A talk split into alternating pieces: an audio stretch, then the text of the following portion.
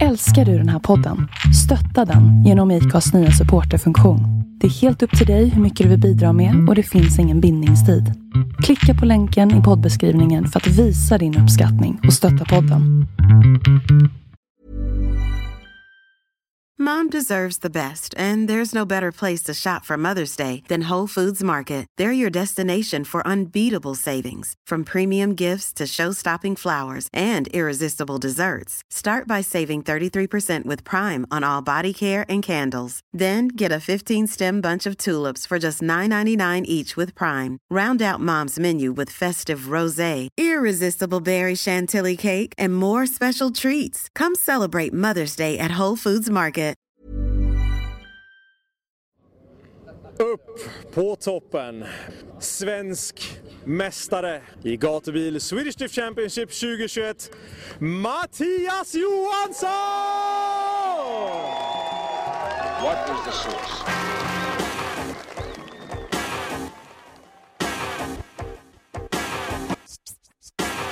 One, two, three, set it!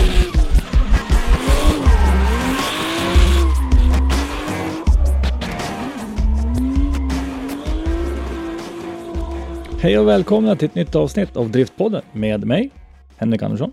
Christer Hägglund. Och Robban Strandberg. Tjena, tjena små grabbar. Allt bra?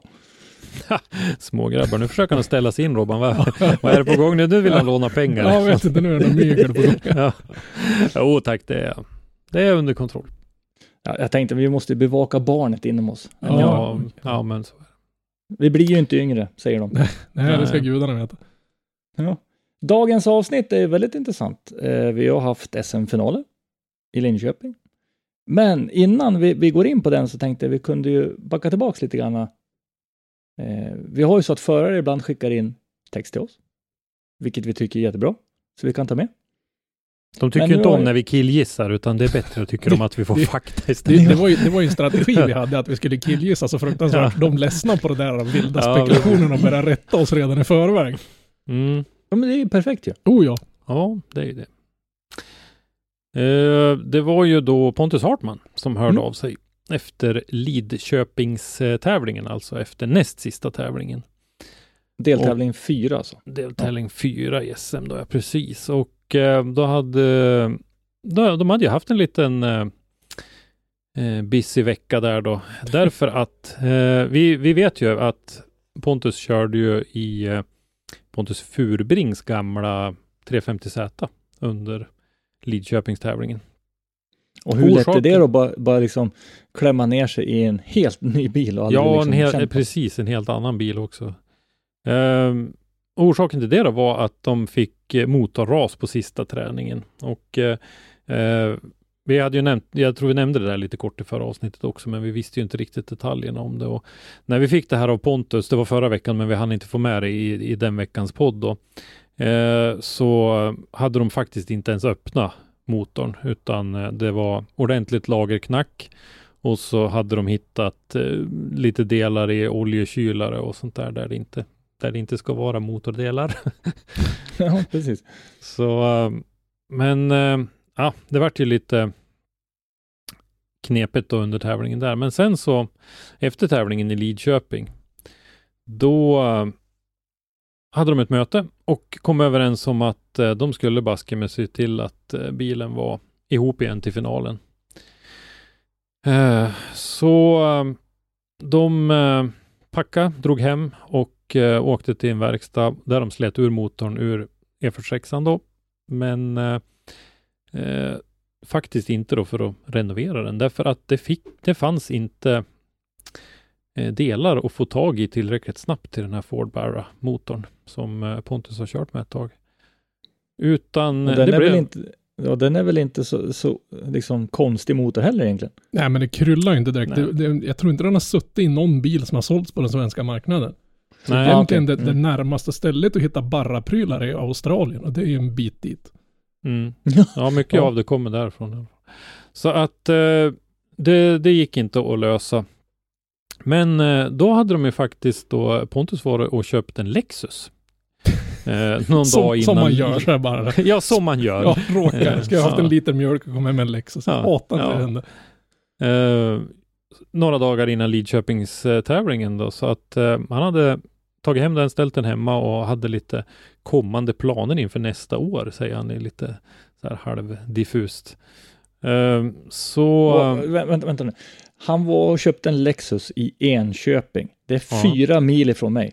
Mm. Och hade man kunnat snurra förbi här, hade man kunnat ta ett poddavsnitt med Han, honom. Ja. han hade nog lite Men- stressigt den tiden. lite att göra det. Eh, I alla fall då så fick de ju tag även i motorfästen till eh, E46an som passar till den där motorn ur Lexusen. Mm. Så att eh, Lexusen fick faktiskt släppa till sin 2JZ till eh, Pontus BMW då istället. Eh, och eh, eh, det blev ju då en och en halv vecka dygnet runt jobb för hela teamet. De fick bygga grenrör, de fick bygga insug, anpassa växellåda, ja, tryckrör och el och slangar och allt möjligt som, som ska göras när man ska byta motor sådär. Men eh, de fick det där i mål och eh, körde 11 dagar efter Lidköping så hade de motorn igång och eh, eh, på lördagen så körde de den faktiskt i bänken också. Det, det är fan helt Så. sjukt. Ja, det, det är riktigt. Och eh, jag vet att eh, han hade god hjälp, eh, inte bara av teamet då, utan även Johan Jalkelid bland annat som slet på med eh, att bygga grenrör och tryckrör och grejer och sådär. Så eh, det var, och Pontus förklarar det här lite grann också, att eh, de gjorde det här till 100% för följare och sponsorer han visste ju redan att han var borta från toppen i serien, men eh, ville ju ändå avsluta dem med flaggan i topp eh, i slutet på säsongen här. Och, och både följare och, och även då samarbetspartners som har stått bakom teamet under den här tiden när det har varit pandemi och det har varit lite tuffare ekonomiska villkor för många så här så vill man visa att man, man skulle vara med och synas och man skulle göra det med, med stil så att säga. Men det är bara ett bevis på hur, hur proffsigt det där teamet tar det hela. Ja, det, det, där är inte, det här är inte en kul grej de gör. De, de är ju fullblodsproffs, punkt slut. Det är ingen diskussion om det. Precis. Och att han har, jag som, ja det kan man väl inte undgått att det är lite Ford-nörd, men, men alltså även jag hade ju förlängt, alltså att han har ens orka hållit på med den där förbannade barraspisen och inte bytt mot något vettigare för länge, länge sedan. Det är ju för mig helt obegripligt. Så menar, han har, Ja, för man, så man, man kan ju tycka så här, ja, hade man bott i eller runt omkring Australien, menar, så ja, har, det- har det kryllat, har det varit lika lätt att hitta barra-grejer som 2JZ-grejer, då hade det varit en annan sak. Men nu är det ju, Mm. alltså det är helt omöjligt. Och sen har det ju bara jävlas hela tiden. Det är väldigt sällan man har hört att nu går den här motorn klockrent, det är inget strul. Nu är det bara att byta Ja, men lite det- olja och köra. Det är ju så. Det är ju, vad heter det, jag, jag tvev, tvivlar inte att Barran är en bra motor. Eh, det kan den säkert vara, men det finns inte så jättemycket erfarenhet att luta sig mot, åtminstone inte nära här. Eh, och sen så finns det inte så jättemycket prylar heller. 2JZ, BMW M50 och ett gäng av de här M104, Merca M104 nu. Det finns det folk som har erfarenhet och man har provat ut och vet ungefär vad som fungerar. Så där är det lättare. Och det är ju synd på ett sätt, därför att det finns ju fler. Thomas Nyqvist har ju en Barra i sin S13 också. Att, eh, Mm. man, att vi inte får in en motor till, för att vi vet ju att 2JZ har ju börjat bli svåra att få tag i. Prislapparna lär ju ha stigit ganska rejält i dem Ja, de gör ju det. Det, det blir ju det då. Så Ja, vi, vi hade det- behövt en, en, en motor till som det finns hygglig tillgång på och, och kunna bygga vidare på. Men det, det är som sagt, B30. Nå- någon, ja, någon, någon måste ju ta hundåren och, och lära sig grejerna. Liksom. Ja, men han, han, Men- har ju, men- men han har ju allt- kämpat och hållit ut hur länge som Mm. helst. Alltså det är sjukt imponerande. och, eh, alla motorbyggare där ute och alla driftare också, RB-motorerna. Ja, men där, RBM brukar man väl säga att upp till en 500 häst Jaha, sådär. den är, de är Så- för svaga alltså. Ja, så, så pallar de. Nu får jag säkert folk på mig här för att nu killgissar jag igen. Men, nej, men det är så jag har hört det. Liksom att är du nöjd där uppe i, i 500-550 kanske, då, då räcker det. Men går du över det, då pallar de inte riktigt. Att det är lite för klent med oljetillförsel och det i vissa delar. Och så. Ja, du får bygga om så fruktansvärt mycket mer. Ja, precis. Att det i princip inte går. Mm. Eh, men eh, sen så avslöjar Pontus också att de hade faktiskt planer att gå över till eh, 2JZ då, eh, till nästa år, men bygga i lugn och ro över vintern. Och, det är ju det han vill komma tillbaka till är ju det här att ska man vara med och slåss om pallplatserna, då behöver man lägga pengarna på att få körtid och erfarenhet. Men Så ing- ingen så vinner ju på att stå i garaget och skruva hela tiden. Nej, Det måste, precis. bilen måste ju vara det minsta bekymret du har så att säga. Den ska ju funka klockrent. Ja, och, då, och, och just för att få körtid och erfarenhet som han säger. Så att jag, jag, jag är helt med på tänket. Jag är absolut inte Ford-fantast som du är Robban, men jag tycker ändå att det är lite synd att vi inte får in en motor till på den svenska marknaden som, som kan vara ett alternativ framöver. För det är ju en bra spis oavsett Mm. om det jävlas eller inte. Så alltså det, den är ju lika bra som en Supra-spis. Nackdelen är att den är högre och lite tyngre. Men det Mm. går ju att få ut några sjuka mängder effekter de där. Jag följer några några som kör dragracing i Australien med sådär. Och de, har ju när, de är snart uppe på 3000 hästkrafter i den där. Så 1000 Mm. hästar är inga större bekymmer, men det kostar ju några sjuka pengar.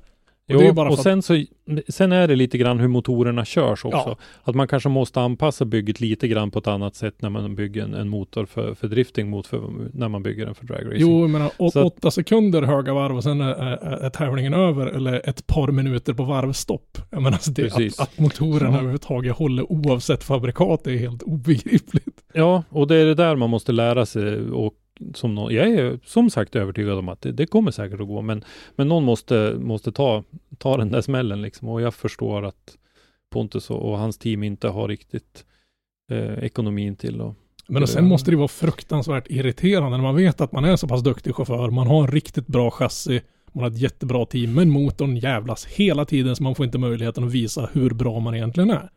mm, Och det måste ju vara sjukt frustrerande. Och det får en ond cirkel. Ja. Ja, men sen- har vi också BMW-motorerna, Merca-motorerna, som kanske är ännu mer tillgängliga för oss här i norra Europa. Jag tycker det är lite Mm. ballt att det börjar poppa upp fler och fler Mercedes-spisar. Mm. Det är ju lite tufft. Ja, absolut. Nej, det verkar ju vara eh, klart gångbart koncept, det där M104. Som Jocke Andersson och Dennis Andersson med flera kör med. Och, och teamet visade återigen sitt guld, eh, sin guldstjärna skulle man säga, på lördagen under Linköping. Men det kan vi ju kanske ta när vi kommer fram dit. Mm.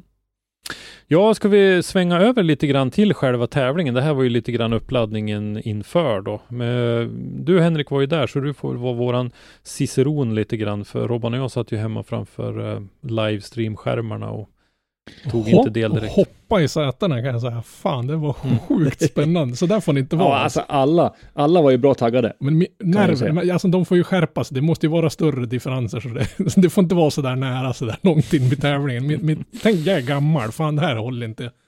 Eh, tänk, tänk er bara så här nu, kvalet.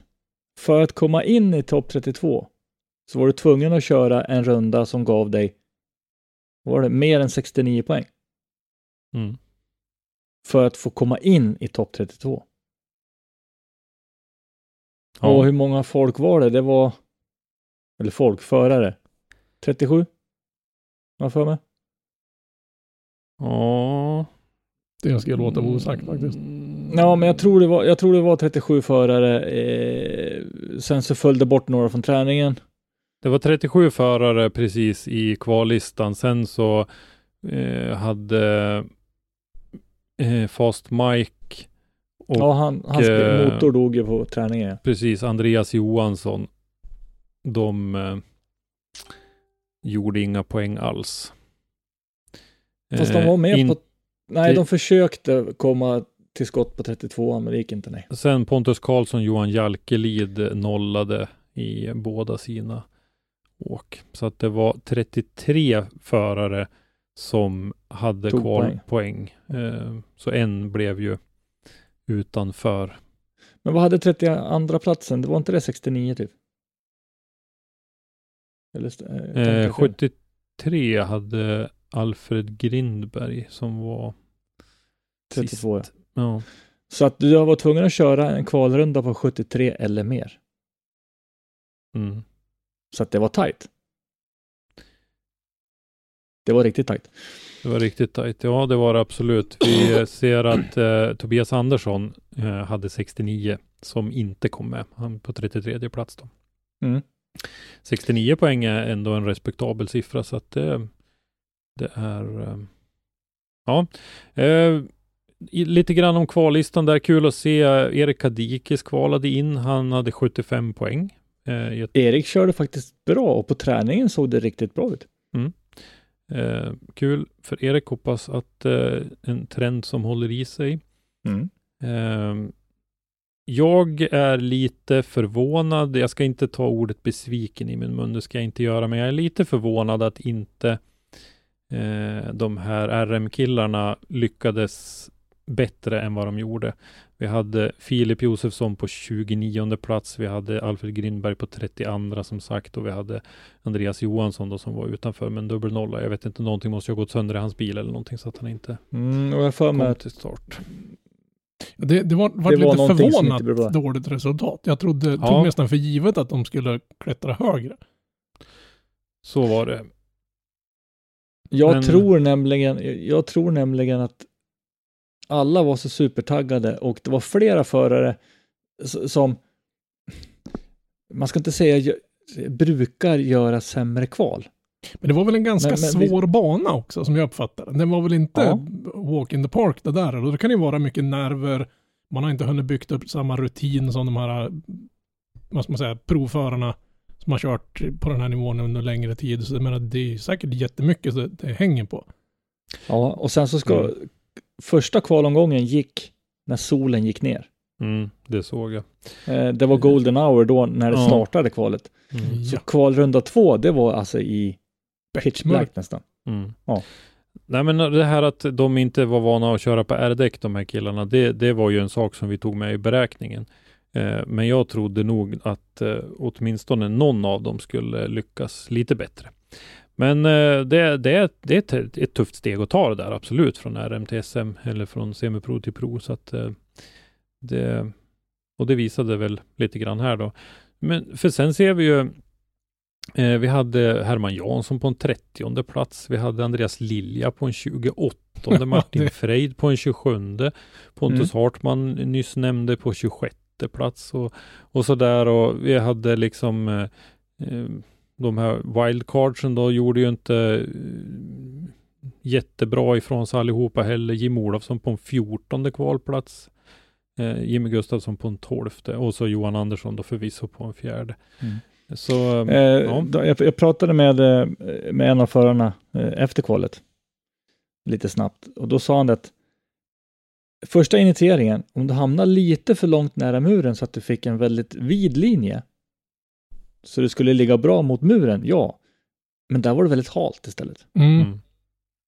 Så att du riskerar att åka in i muren. Så Mm. jag tror att det var nog flera som liksom hamnade där och Men det, det såg man ju riktigt. under liven också att det var väldigt många som hade väldigt svårt att komma ut där de borde Ja. ha varit så att säga i första zon. Så att då har säga. de hamnat i det där spåret. Och, så- och de vi- som lyckas klippa den, de hade ju jätteproblem med, med innerklippen i sen ställer. Mm. Mm. Så det, det var inte, Eh, de, de, de la en bra finalbana. Det krävdes jäkligt mycket kan jag tänka mig utav de som körde Ja. och presterade Ja, på den var banan. inte lätt det, alltså, det såg man ju på många rutinerade förare hade ju faktiskt jäkla problem att hänga med Mm. runt banan. Ja, när, när vi kollade på kvalet så var det väl liksom, jag tyckte inte någon var given liksom, som hade verkligen anamnat banan, tyckte jag inte. Ja. Eh, Liljas motor tyckte jag redan på träningen jag hörde att den gick inte riktigt rent. Mm. Så det kan ju ha varit något problem där då. Mm. Var det bara tre pang i sekunden? Mm. Precis. Behövde bara Nej, två men, par eh, hörselskydd på sig. Om vi, eh, om vi kikar på toppen då så var ju Mikael Johansson kvaletta 96 poäng. Eh, Micke är ju jätteduktig att kvala. Eh, Jocke Andersson kval 2 94 och Mattias Johansson kval 3 med 92. Samma poäng då som Johan Andersson. Kval 4 wildcardet. Mm. Eh, sen hade vi Filip Ågren och glädjande nog Christian Erlandsson. Eh, kul att se Christian högt upp i en Christian gjorde ett starkt kval, faktiskt. Mm, absolut. Kevin Brunberg och sen en annan rutinerad räv på åttonde plats i Fredrik Westring. Kul att se att eh, Fredrik placerar sig högt också tycker jag. Ehm, Jag tycker det, det, det, blev någon form av skifte för att det var många förare som man normalt sett hittar kanske i mitten, lite längre ner. mm, Fanns Ja. nu istället uppe liksom i, i brandtoppen. mm, mm. Ja, nej men det... Men, men Micke, eh, Micke han, han måste ju ha skygglappar på sig. Så att inte han ser någonting annat än rakt fram. han, han kör ju bara. Liksom. Jag tror han går igång på det där på något vis. Det måste vara, det måste vara, samtidigt, för han är ju så att alldeles i starten, då vippar han igång ALSen. Har man ju sett. Mm, Att han gör tumme upp ALSen och sen så drar han. mm, Det är typ samma switch i, i, liksom i han att mm, nu, Devil's mind liksom. På med den, bort med hjärnan, man åker ju. Ja. ja. Och det går ju bra, alltså han är ju, han är ju duktig som tusan. Mm. Ja, eh, vi kikar lite grann på topp 32 då. Micke Johansson gjorde ju eh, processen ganska kort med Alfred Grindberg där. Eh, vi hade en annan eh, som eh, var lite förvånande där var ju att eh, David Mellqvist slog ut och Fredrik Westring som vi nämnde nyss på en gång. Men i övrigt så hade vi ju med oss alla de här kombatanterna om mästerskapet vidare ifrån topp 32 då. Andreas Staberg, eh, Micke Johansson och Mattias Johansson som var huvud, huvudpersonerna i det här dramat. Mm. Det fanns ju, hade de åkt ut här, då hade det ju öppnat upp för en del andra också, för det pratade vi om. Vi hade ju topp 5 hade ju absolut Ja, chans och Ja, ja. topp 10 hade ju chans lite grann också, men eh, och, och sen så ska man också komma ihåg nu att eh, Mikael Johansson vann kvalet. Mattias Johansson kom trea, var det väl? Han knappade in, så det var sju poängs skillnad när de började stegen. precis. Det- det är inte Micke bra. fick 10, po 10 poäng för sin vinst och Mattias fick 8 poäng då för sin tredje plats. Det är Ja, fan för man inte får ju bra för seriepoäng när man sitter hemma när det är sådär. Nej, det är det ju inte. Ehm, Jim Olofsson, wildcardet, eh, fick faktiskt köra en one more time då mot Henrik Johansson. Mm. Tyckte det var kul att se Henrik i livestreamen. Eh, han har inte känt sig riktigt bekväm med den där GT86 sedan han byggde den. Eh, jag vet förresten att hans gamla BMW E36 är till salu nu, så han kanske kan köpa tillbaka den. men, nej, men, eh, han, men nu verkade det ju faktiskt som att Henrik har fått till eh, Ja, GT86. alltså det var väldigt stabilt. Ja. Eh, inte Ja. alls som man är van att se. Jag tycker det såg Eh, bra ut. Ja. Den har varit lite, jag vet inte, den har varit oberäknelig för honom på något sätt. Jag har inte, jag har inte pratat med Henrik om det, utan det är bara det jag har sett själv. Men, Ja, nej, men för att, för att jag har inte sett det som att det är hans misstag. nej, det mer verkar som att det- bilen är, någonting- är oberäknelig på något sätt. Liksom. Ehm, sen i topp 16 då, så hade vi ju, där fick Mikael Johansson möta Viktor Andersson och gick vidare. Andreas Staberg slog ut David Mellqvist, så han var också vidare. Eh, och sen hade vi ju en fantastisk battle då mellan Johan Andersson och Tony Averstedt som faktiskt gick till två One More Mm. Times. Det Så var där- jämnt emellan. Det, det, Ja, alltså, det det, det, var- var... små misstag som skilde det. Ja, verkligen. Eh, jag tycker det, Tony Averstedt är en förare som jag tycker är roligt att se jämt, faktiskt. Eh, där, där sparas det inte på krutet. Nej, det Eh, av och på eller ja. Ja, precis. Så att eh, det var, den battlen tyckte jag faktiskt var en, en höjdpunkt. Men vi brukar ju säga det att vi är glada att man inte är bedömare. Men den här helgen var ju verkligen, Ja. alltså jag är så glad att det där inte är Ja. någonting jag behöver ens ta i med tång alltså. Nej, herregud. Eh, Patrik Frey Algar eh, mötte Kevin Brunberg. Eh, där Patrik vann. Vilk, efter också en one more time Mm. faktiskt. Eh, så där så tog ju eh, ja, chansen till segern då slut för Kevin. för Kevin hade ju faktiskt ganska bra chans. Annars Ja, komma upp vidare. Ja, ja. Mm. Eh, förresten, hoppa tillbaks till, till kvalet. Viktor Andersson, vad kvalade han? Viktor Andersson eh, kvalade 17. 17 det. Tänk då på att han hade motorbekymmer innan all träning var klar. Han kom inte ut på första kvalet. Mm. Körde enbart sin första eller sin andra kvalrunda på grund av det elfelet han hade. Så det var bra. Mm. Ja, det stämmer. på det. 83, eh, ingen, inget resultat i första och 83 poäng i andra. Mm. Stämmer bra det. Eh, Mattias Johansson fick möta, här i topp 16, fick möta Jim Olofsson. En repris då på eh, topp 4-battlen från Sundsvall. När Mattias sköt en tryckslang och eh, stötte ihop med Jim. Mm. Eh, den här gången så var det Mattias som gick segrande ur. Och det var ju jätteviktigt för honom för att hålla liv i, i eh, Ja, kort räknat kan man säga så här. Hade Mattias blivit utslagen där, då hade Mikael blivit svensk mästare. Men det var ju aldrig en... Det, eller, eller Staberg. Det, Ja, en, eller Staberg. enda ja. chansen att han skulle ha förlorat mot Olofsson där, det var ju att han skulle ha gjort bort det, för han körde ju skjortan ur Olofsson. Mm. Alltså, Ja, det, det var ju nästan han en total utklassning. Olofsson är en duktig chaufför och han har fått ordning på bilen, men det, han har en bit kvar upp till den här grabben kan jag säga. Det Mm. var helt bisarrt. Han, eh, vi kommer ju höra, vi har ju gjort en intervju med Mattias som vi kommer komma till lite längre fram här, men där pratar han ju om det här med att möta kompisar. Han fick ju möta Herman Jansson då, som han har tränat jättemycket mot under sommaren här. De har ju tränat Mm. Twin bägge två väldigt mycket. Eh, och sen så möta Jim då i, i topp 16, så han hade ju lite otur där. Han hade väl varit och skällt lite på dem och frågat vad fan de höll på med. När han hittade Mm. dem för långt ner i kvalresultatet också. Det tycker jag är Ja, lite... precis. Ja, och sen då i första batten i topp 8 blev ju en riktig rysare därför att där fick vi ju faktiskt då Mikael Johansson mot Andreas Staberg. Mm. Eh, där alltså tvåan i serien möter trean i serien och här tar resan slut för en av dem i att Mm. utmana om, om eh, seriesegern. Hög placering skulle det ju bli ändå, men, men eh, utmana om seriesegern. Och där var det Mikael Johansson som gick eh, vinnande ur den striden. Så Andreas Staberg blev utslagen. Eh, Johan Andersson mötte André Andersson och vann gick vidare. Jocke Andersson mötte Patrik Frejalgar och vann och gick vidare. Och Mattias Johansson mötte då Jocke Gran och gick vidare. Så där hade vi då ettan, tvåan, trean och fyran ifrån kvalet vidare till topp fyra. Mm. Och då var det intressant för att alla liksom, ja, Det var mycket räknande kan jag säga. Ja, det var mycket räknande och vi försökte ju stötta eh, kommentatorerna i livestreamen lite grann där med, med lite räknande så att de hade Eh, om jag inte minns helt fel nu, eh, Staberg får, får gärna gå in och rätta mig efteråt om, om man tycker nu att jag säger fel här.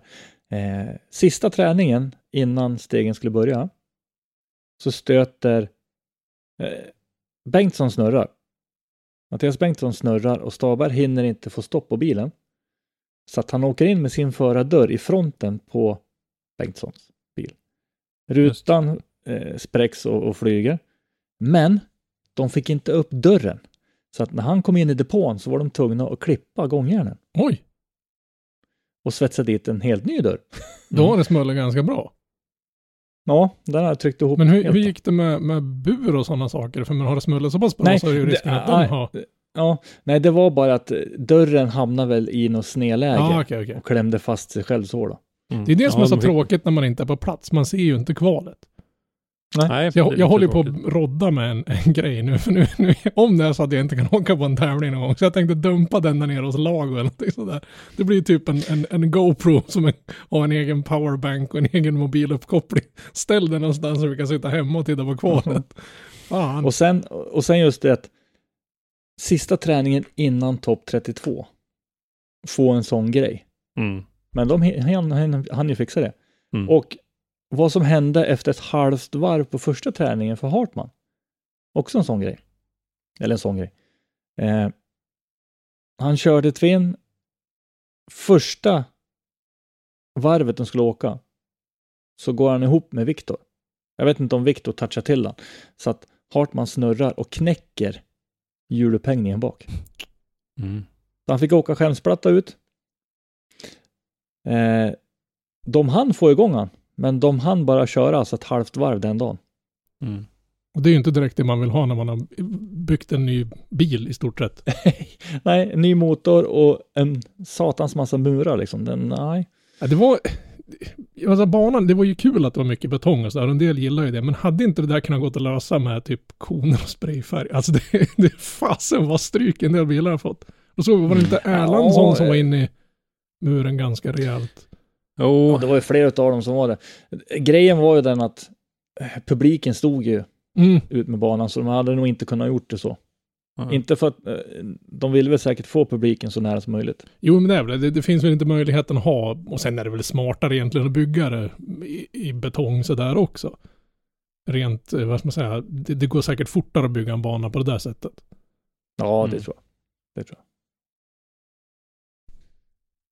Nej, men annars, sen när vi kom fram till topp fyra, så då hade det hunnit blivit pitch black. Mm. Ja. Fast jag måste säga att de gjorde det ganska bra för vi som satt hemma och tittade på livesändningen. Där såg, man såg att det var mörkt.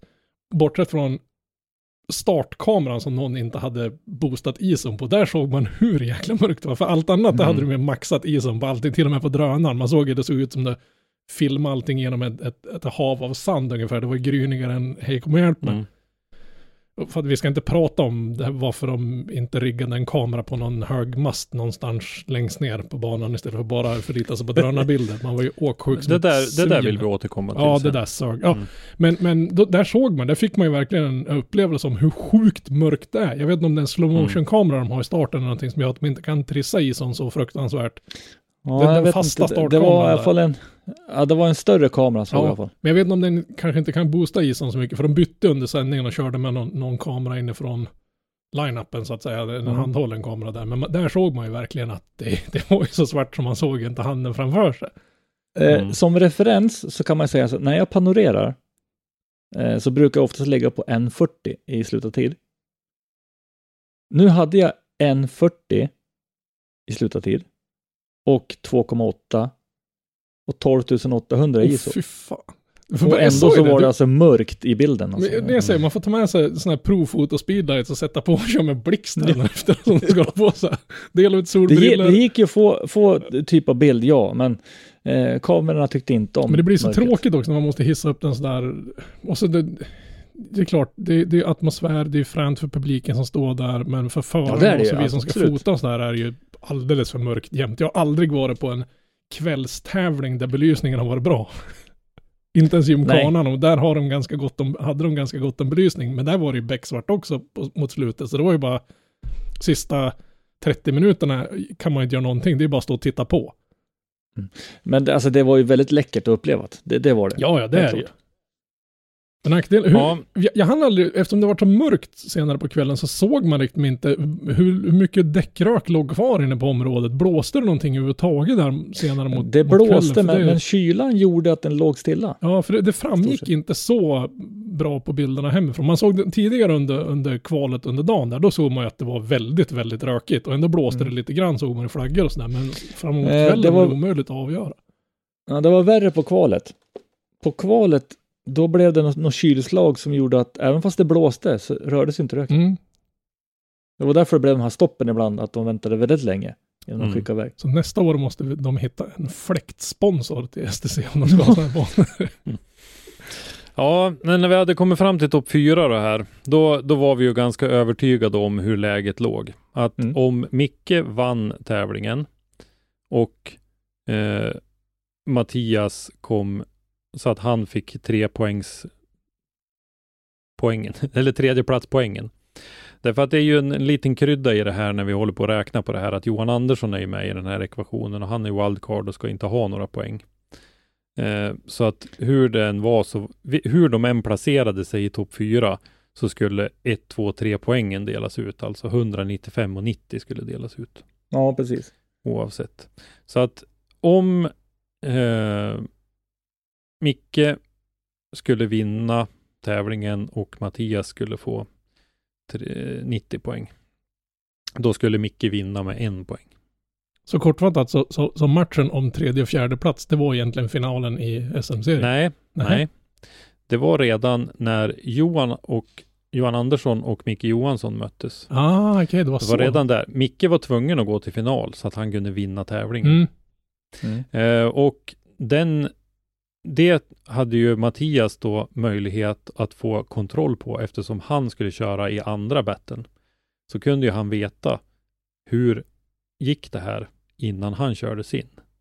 Men Han tror, kunde men- fått lugn där ja. tror du att men- förarna har stått där och har någon liten statistiknisse som, Ja, som, som de, har ja räknat? men han, han berättade lite grann om det i intervjun här att de, de hade ju lite koll i alla fall. Men grejen var ju att battlen mellan Johan Andersson och Mikael Johansson gick ju till en one more time. Mhm. Så därför så avgjordes ju då eh, Jockes och Mattias battle först. Och där, Ja, hade de, ju, ja, de körde ju emellan ja. ja, och där hade ju då Mattias avgörandet i sin egen hand. Eh, han berättade ju lite grann om det också. Eh, och eh, lyckas inte riktigt med det. utan Jocke vinner och tar finalplatsen. Så då är det ju fortfarande öppet. Men i och med då One More Time där Johan vinner och slår ut Micke, så är det ju redan klart. Mm, för då får, eh, det blir ju andra, blir tredje plats. Ja, det blir för lite poängskillnad. Det blir fem poäng och Micke hade behövt tio poängs skillnad mellan de två. Så då var det redan klart och eh, då eh, fick ju de mötas då i en battle om, om tredje platsen där som ju då var ja, verkningslös att säga när det gällde eh, utgången på SM men eh, ändå en spännande battle som Micke vann och blev trea då i tävlingen och i finalen då så möttes Johan Andersson och Jocke Andersson. Och, eh, så det var Johansson mot Johansson i, i battle om tredje och det var Andersson mot Andersson i, i finalen. Så eh, Johan Andersson Lätt vann eh, tävlingen då. Eh, Linköping Drift Battle presented by Askling bil eller något sånt där heter det va? Japp. Mm. Eh, så att Johan Andersson tog hem den då, men Jocke Andersson var ju den som tog hem högsta poängen då i serien så att säga. Mm.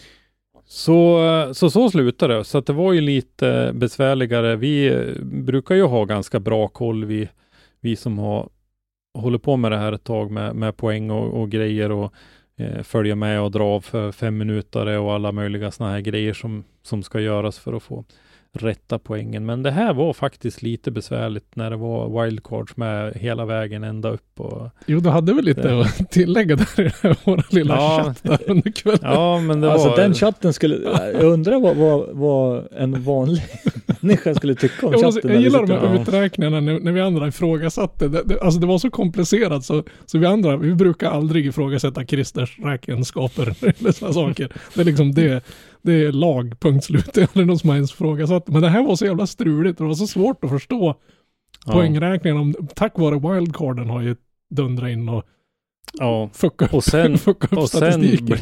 sen kom det ju en liten krydda till också för att spicea till den här anrättningen ytterligare lite grann när vi hade gjort klart. För vi var rätt snabba med att lägga ut serietabellen eh, när den var klar.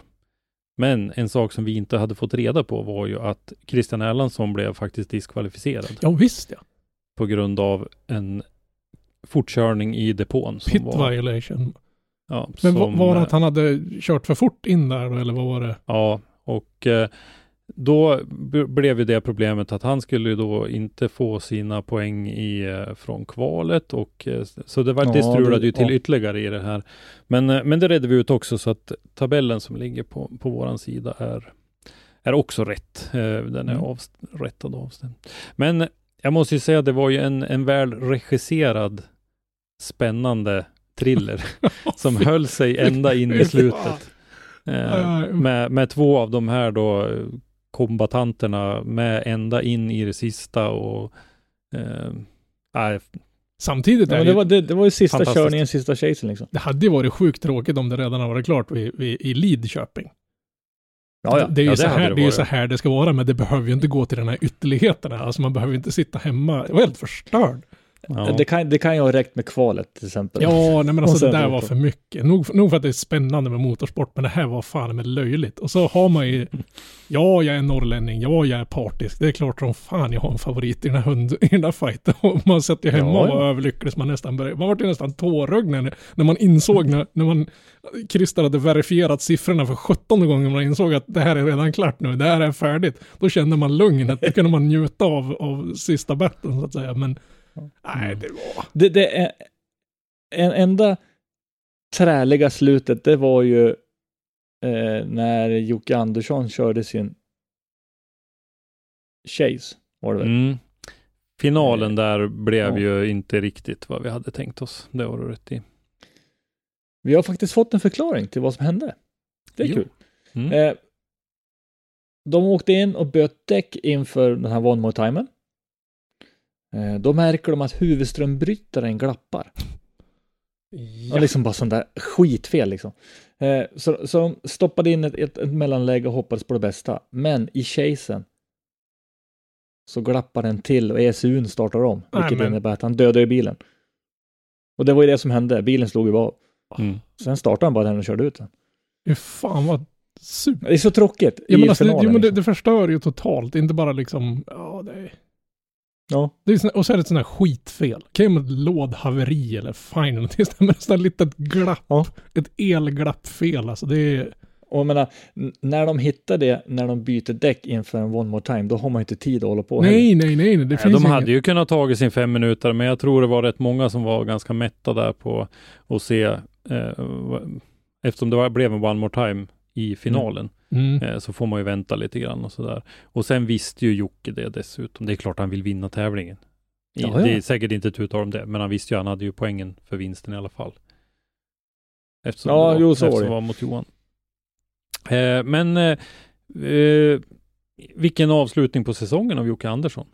Mhm. Ja, han kom ju starkt, både Lidköping och nu. Ja, Verkligen. Och han sa ju det i Lidköping, att han hade ju börjat hitta rätt med chassit.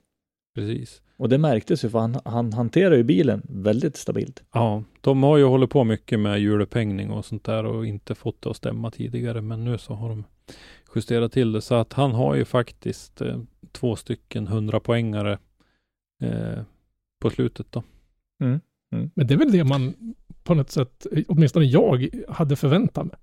Ja, Alltså i, i- min värld är inte det något förvånande. Jag är förvånad av att han inte kom högre i slutresultatet. Men det, Mm. det har att göra med att det var lite strul i början och så här, för han är ju en helvetes duktig Ja, för det var, han- alltså han sa väl det, det var väl inte förrän de kom till Lidköping som de började liksom, Få, få Mm. Få grepp till om allt som det skulle. Så att, ja. Mantorp eh, var det väl ett hyggligt resultat och 47 poäng hade han därför. Jag har inte mm, exakt resultatet nu, men eh, Sundsvall 23 poäng, så där gick det ju riktigt dåligt då. Och så Mm. sen eh, de här 200, 103 och 109 nu på slutet här. Så att, eh, kul för Jocke, tycker jag. Han är en seriöst satsande, hårdsatsande förare han också. Och eh, det, det är ju kul att se att det är de här som man tycker satsar riktigt, riktigt hårt som är med här uppe i Men det är bara ett bevis Ja, på att det, det krävs. Du, det är ingen som, som kommer Mm. högt i, i svenska mästerskapen i drifting på en flax. Eller? Det, det, det, det, nej, nej, nej, det, nej, det är bara liksom, vad ska man säga, det, på den här nivån är det bara otur att du inte kommer högre. Det är aldrig någon som kommer högre upp på grund av tur. Kommer Mm. du högt upp, då gör du det på grund av att du är duktig, punkt slut. Och du, du, du så där bra är du helt enkelt. Så kom, kommer du inte på, på vad ska man säga, de, de här som ligger, eh, vad ska man säga, på, på 18 plats och neråt, de har haft oflyt under den här säsongen. För allihopa som ställde upp i år var ju potentiella förare att vinna hela skiten. Ja, det här måste nästan vara eh, bland de jämnaste jag har sett i Mm. SM. Ja, ja. Mm. Nivån i år har ju varit helt Ja. vansinnig. Eh, Jag tänkte vi kunde kika lite grann i tabellen och sådär, men jag vet inte, ska vi ta och lyssna kanske lite grann på vad svenska mästaren Mattias Johansson har att säga om eh, senaste dagarna här innan vi kliver in och, och snackar om tabellen. Vad tycker ni? Jajamän, vi kör den.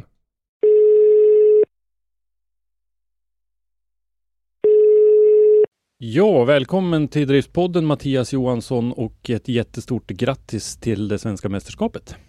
Ja men du, tusen tack. Eh, man kan ju inte komma runt den här klassiska sportfrågan, den mest klassiska av alla, men hur känns det? Ja, ja det, jag vet inte riktigt än. Det känns ju fruktansvärt bra givetvis, men det är fruktansvärt svårt att landa i någonting sånt här också. Det är ju, man har inte varit direkt jättenära tidigare på att ta hem något guld så här heller, utan det är någonting nytt för både mig och, och teamet. Så att eh, det känns lite overkligt om jag ska vara ärlig. Mm. Eh, Det är väldigt svårt att sätta, sätta ord på det bara. Mm. Ja, vi får ju också passa på att tacka för underhållningen, för det var ju spännande in i det sista, verkligen. Ja, det var ju verkligen det och det var väldigt nerv nervigt allting också. Det var ju verkligen på poängerna det, det skilde liksom. Ja, vi eh, försökte ju, eh, vi som är lite kalenderbitare så där försökte ju att hänga med lite grann, så att jag hade väl rätt bra koll att när eh, Micke inte gick till finalen så, så var det klart. Eh, Ja, Men hur, hur pass väl hade du koll? alltså vi hade väl räknat lite grann att vi var tvungna att egentligen komma trea om Micke skulle vinna. Alltså, men Mm. eh, det var så mycket den där kvällen så att vi hann som inte riktigt räkna om någonting utan det var mer när jag, när jag hade åkt ut som det var lite annat folk som var inne på att jag hade tagit SM-guldet då. Men Mm. eh, man var ju som bara, har ni verkligen räknat rätt? Vågar Mm. man lita på det här nu? Ja, jag vi, vi, vi vågade verkligen inte som tänka allt för mycket på det där förrän vi verkligen stod där på pallen. Nej. Men, Nej, eh, fantastiskt. Ehm, jag tänkte att vi kanske kunde blicka tillbaka lite grann över säsongen som har gått lite snabbt här. Ehm, och eh, vi började ju på Mantorp Park eh, ganska Ja. tidigt i våras här. Eh, där gick det ju ut hårt. Eh, var, var ju kvaletta väldigt länge, men till slut så lyckades ju Staberg smita förbi, så du började ju med en fin kval andra plats där i alla fall. mm. Eh, sen var det väl lite dramatik vill jag minnas. Eh, någon växellåda eller någonting som krånglade lite va? Ja, precis. Eh, Kval gick ju bra träningen också. Vi hade väl kanske inte jättestora problem att hitta runt utan när det väl satte så satt det där. Men eh, då körde vi sönder en växellåda där så det vart ju väldigt tajt att få ihop den där bilen. Men vi lyckades ju. Vi har ju, jag har ju väldigt bra folk runt mig nu så att eh, vi bytte växellåda och sen var det som full fart igen och jag hade ju lite flyt där i topp 32 om jag minns rätt att jag tror att jag skulle vö- möta Westring då. Mm, Eh, men, stämmer bra eh, det. Han hade problem med bilen så att vi fick Mm. en Byron där. Ja. Och det är väl nu det kom för då som det var. Jag tror att det var Jocke Gran i topp 16. Mm, stämmer. Eh, och vi, vi har ju kört med varandra tidigare och jag menar, vi kör väl ganska likt också. Men det gick ju, det vart jag var inte riktigt med i starten och var inte riktigt med på hur han initierade heller och när jag väl tog igång så tog jag i lite för mycket så jag sköt över där. Mm. Och det var väl efter, efter Mantorp egentligen som allting drog igång. Det vart ju, man insåg ju själv att vi har kört åt helskotta för lite bil och Mm. på, vi har kört på fel saker. Så att efter det då la vi oss ju i hård träning och då tänkte vi att det får kosta vad det vill och det får gå hur mycket däck det vill men vi måste träna om vi ens ska fortsätta med det här så att vi får lite mer rutin på det vi gör för Mm. jag har ju inte kejsat och, och, och jagat folk jättemycket. Alltså jag har kört fruktansvärt mycket bil men jag har inte tränat med folk så mycket som vissa kanske tror. Så det har ju varit min akilleshäl ända sedan jag egentligen började med det här. Men Mm. Ja men det är lite min bild också att du har ju, du har ju kvalat otroligt starkt. Förra gången du körde SM hade du ju också en, en otroligt fin kvalresultatserie där med var du kvaletta tre gånger och tvåa en gång eller någonting liknande? Ja, alltså det har ju, det har ju, det är ju våran bild också att det har gått väldigt bra på kval och det är inget problem att köra lidåk och sådär. Men det är just det där att vi ville verkligen steppa upp vårat chase game så att Mm. Och det gjorde vi så att vi har tränat och tränat och tränat och tränat och det har verkligen släppt också. Nu finns det fortfarande mycket att träna på men om man ser från första tävlingen till vars vi är kanske idag så är det ju enligt oss själva en väldigt stor skillnad att man känner sig frukt- fruktansvärt bekväm också. Mm. Mm. Ja, men det är en viktig bit, absolut. Jag vet, du och Herman Jansson hade väl någon hel dag tillsammans bland annat, där ni i princip bara åkte och nötte.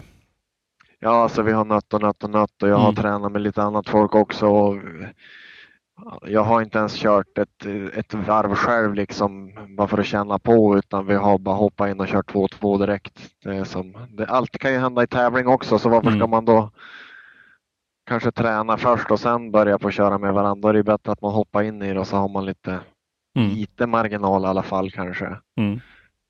Så att det är så vi har gjort. Ja, kval tvåa som sagt eh, slutar på en eh, nionde plats där i första Mm. deltävlingen. Då. Sen så eh, var det ju dags att dra sig hit upp till Sundsvall Mm. och eh, där så eh, gick det ju också bra. Kval etta. Ja. Mm. Hur kände du med, med den banan och, och den, den dragningen den här gången?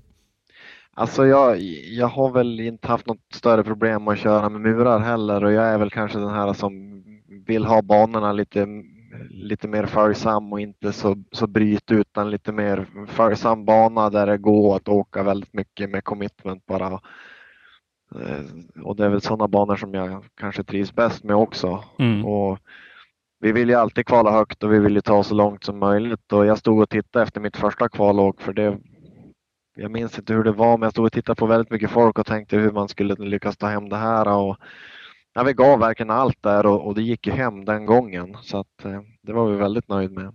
Mm. Ja, och den eh, tävlingen där tog du ju riktigt långt. Eh, därför att du blev ju då eh, utslagen i topp fyra mot Martin Freid och fick möta Jim Olofsson i eh, battlen då om tredje pris. Ja, precis. Mom deserves the best, and there's no better place to shop for Mother's Day than Whole Foods Market. They're your destination for unbeatable savings, from premium gifts to show-stopping flowers and irresistible desserts. Start by saving 33% with Prime on all body care and candles. Then get a 15-stem bunch of tulips for just $9.99 each with Prime. Round out Mom's menu with festive rosé, irresistible berry chantilly cake, and more special treats. Come celebrate Mother's Day at Whole Foods Market. If you're struggling to lose weight, you've probably heard about weight loss medications like Wigovi or Zepbound, and you might be wondering if they're right for you. Meet PlushCare, a leading telehealth provider with doctors who are there for you day and night to partner with you in your weight loss journey. If you qualify, they can safely prescribe you medication from the comfort of your own home. To get started, visit plushcare.com slash weight loss. That's plushcare.com slash weight loss. plushcare.com slash weight loss. Precis. Och eh, där hände det ju någonting som var lite intressant. Ja, alltså jag och Jim Olsson vi är ju nära vänner och vi hade väl sagt det åt varandra att nu, nu jävlar ska vi åka bil liksom. Mm. Och, och, och det var min plan också. Eh, problemet var att någon gång där under däckvärmningen så, så körde jag lös en tryckslang vilket gör att det är egentligen bara en sugmotor så det är 300 hästar ungefär. Mm. Men det märkte jag inte förrän jag hade tagit mig ur chikanen och börjat på och dra på där jag märkte att det inte fanns någon direkt effekt. Mm. Hade jag haft en, en, en motor med mindre sugeffekt så kanske jag hade känt det tidigare men jag har en ganska bra grundmotor. Och det gjorde att jag uppmärk, uppmärksammade det lite för sent. Och jag skulle initiera och det tog inte lös ordentligt så då fick jag Olofsson i sidan där så då, då bar Mm. det bara väg in i betongen. Mm. Ja, det såg lite dramatiskt ut och det blev det ju också för du, du gjorde ju faktiskt eh, illa dig lite grann också i det där. Jag gjorde faktiskt illa mig ganska ordentligt. Ja, det tog ordentligt i handen där. Jag märkte det inte. Det gjorde ont men sen dagen efter när vi var och rankade där så då var det inte mycket som var helt i den handen. Mm. Mm. Så det var ju någonting som påverkade dig och du la ju ut, eh, du kör ju dina ganska avskalade och enkla men uppskattade eh, uppdateringar emellanåt, lite garagevideos och det var någon när du satt utanför sjukhuset där och hade fått lite nedslående besked om, om det där. Men eh, du var säker på att du skulle göra ett försök i alla fall till, till nästa deltävling. Ja, jag har ju, har ju tidigare år kört med gipsad hand. Då har det varit höger så det här var lite problematiskt när det varit vänster hand som vi rattade med. Men man vill så fruktansvärt mycket och, och det ska väldigt mycket till innan, innan man skulle ge upp. Så att eh, vi var faktiskt och testkörde lite grann och konstaterade att det, det funkar. Och då tänkte vi det att då gör vi så gott vi bara kan och ser hur långt det bär. Mm. Och det, det gjorde vi. Mm. Och eh, efter Sundsvall då så bar det iväg ner till Hultsfred och eh, som de flesta som lyssnar på den här podden känner till så blev ju den tävlingen inställd på grund av en olyckshändelse. Eh, hur kände du för det för egen del i och med skadan? Och det här? Alltså vi for ju ner för att vi ville köra, så är det ju. Men efter det som hände och för respekten för den familjen så, så kände vi det att vi kan inte göra någonting. Är det så att det blir inställt nu så då, då ställer vi oss efter det och det är inga hard feelings åt något håll utan det, man vill bara ge full respekt för det. Mm. Så jag, jag känner som ingenting runt omkring det mer än att jag tycker att det var rätt liksom. Mm. Du kände inte att det var skönt att slippa belasta handen eller sådär i, när, nu när det ändå blev som det blev och det var ingenting du kunde påverka? Nej, alltså vi, vi kände ändå att vi kunde som prestera liksom och, och det kanske var bra att vi inte belastade handen eller gjorde något dumt där men samtidigt så var vi där för att köra bil och, och det var det som var tanken men det vart som det vart och det, det kan vi inte göra någonting åt. Ja. ja, istället då så var det Lidköping som blev eh, nästa deltävling. Mm. Eh, helt ny bana. Eh, hur kände du inför den? jag var faktiskt lite nervös när jag såg hur trixaren var när vi var och tittade för det, när det blir mycket rattning fram och tillbaka så det är det som är problemet när man har gjort illa sig scener och sådär när man ska ratta om och man böjs om hand lite grann bakvägen. Mm. Eh, Men eh, vi försökte att köra så lugnt och försiktigt men ändå inte för lugnt. Eh, Och det gick ju hem. Vi gjorde väl en halvhyfsad första kvalomgång. Sen när jag skulle köra mitt andra, andra kval så, så körde jag sönder diffen innan mät i diffen fortsatt. Och då, då valde vi att vi, vi kör och hoppas på att vi går vidare på kval 1 och så Mm. tar vi det därifrån. Ja, eh, kval 14, 81 poäng hade du med det där då. Eh, så det Ja. var ju inte riktigt, inte riktigt där vi är vana att se det. Nej, och jag var verkligen inte nöjd heller. Samtidigt så kände vi det att vi vinner ju ingen tävling på kvalet heller utan vi, vi får väl prova något nytt då. Så det kände vi det att när vi hade tränat så mycket och chasea och så där så kände vi att det, det spelar ingen roll vem vi möter utan vi, vi vi vill vinna än vem det är. Så att då kände vi att då, då hoppar vi kval två och så siktar vi på stegen. Mm. Ja, det gick ju ganska bra får man säga. Du hade Fast Mike där i, i topp 32. Eh, Wildcard Tobias Olofsson i eh, topp 16 och eh, Anders Haj i topp 8. Ja, stämmer. Eh, sen så eh, förlorade du mot Andreas Lilja i topp 4 då och hamnade i en battle om eh, tredje eh, igen då, där du fick möta Patrik Freialgar. Och den Precis. tog du hem och fick eh, kliva på pallen då. Ja, det stämmer bra. Eh, Eh, känslan att kliva på pallen första gången för säsongen? Ja, det är ju det, är ju det man vill. Man vill ju Mm. alltid stå högst upp, så är det ju. Och jag ska ärlig, jag har inte varit nöjd med mina resultat de senaste åren som jag har kört. Eh, Nu har det väl gått bra på någon påsksladden och lite sådär, men vi känner väl att vi inte riktigt har, har stått där vi tycker att vi ska vara. Så att, eh, det var fruktansvärt skönt att kunna ställa sig upp där och att få vinna några fighter eh, också. Mm. Ja, bra resultat. Och sen då så kommer vi ner till Linköping i helgen och eh, då eh, gick du faktiskt in i den tävlingen som serieledare. Ja. Kände du någon, någon press över det eller kändes det som att det var som vanligt business as usual? Ja, träning och kval var det faktiskt väldigt, väldigt lugnt så. Jag har ju inte haft några problem med egentligen nervositet. Lite nervositet har det alltid varit, men alltså det är under kontroll liksom. Men eh, däremot så på lördagen där så var jag fruktansvärt nervös inför 32an just för att ja, men jag och Herman har kört väldigt mycket och det har varit när vi har tränat så alltså det har, det har gått väldigt hårt. Mm. Eh, Det, jag visste att han vet hur jag kör, jag vet hur han kör så att eh, Nej, det var väldigt spänt inför det där. Sen är det speciellt när det är kompisar också. Man vill helst inte möta dem så tidigt, men det Nej. var ju vad det var och det fanns inget alternativ än att försöka vinna den fighten. Det är ju Herman som måste ta sig i kragen och kvala bättre helt enkelt. Det sa jag till både han och till Jim Olsson och fundera vad de håller på med riktigt. Ja. Men eh, ja, det är vad det är liksom. Det är fort att det inte går som man har tänkt. Mm. Eh, kval trea var ju du där då. Eh, Ja. Så att det gick ju riktigt bra. Micke Johansson, Jocke Andersson och du och Johan Andersson faktiskt som eh, eh, var topp fyra efter kvalet då. Mm. Eh, men eh, eh, du lyckas vinna mot Herman i 32an. Ja, jag lyckas vinna där. Han gjorde någon liten litet misstag där som, som kostade han en Mm. hel del.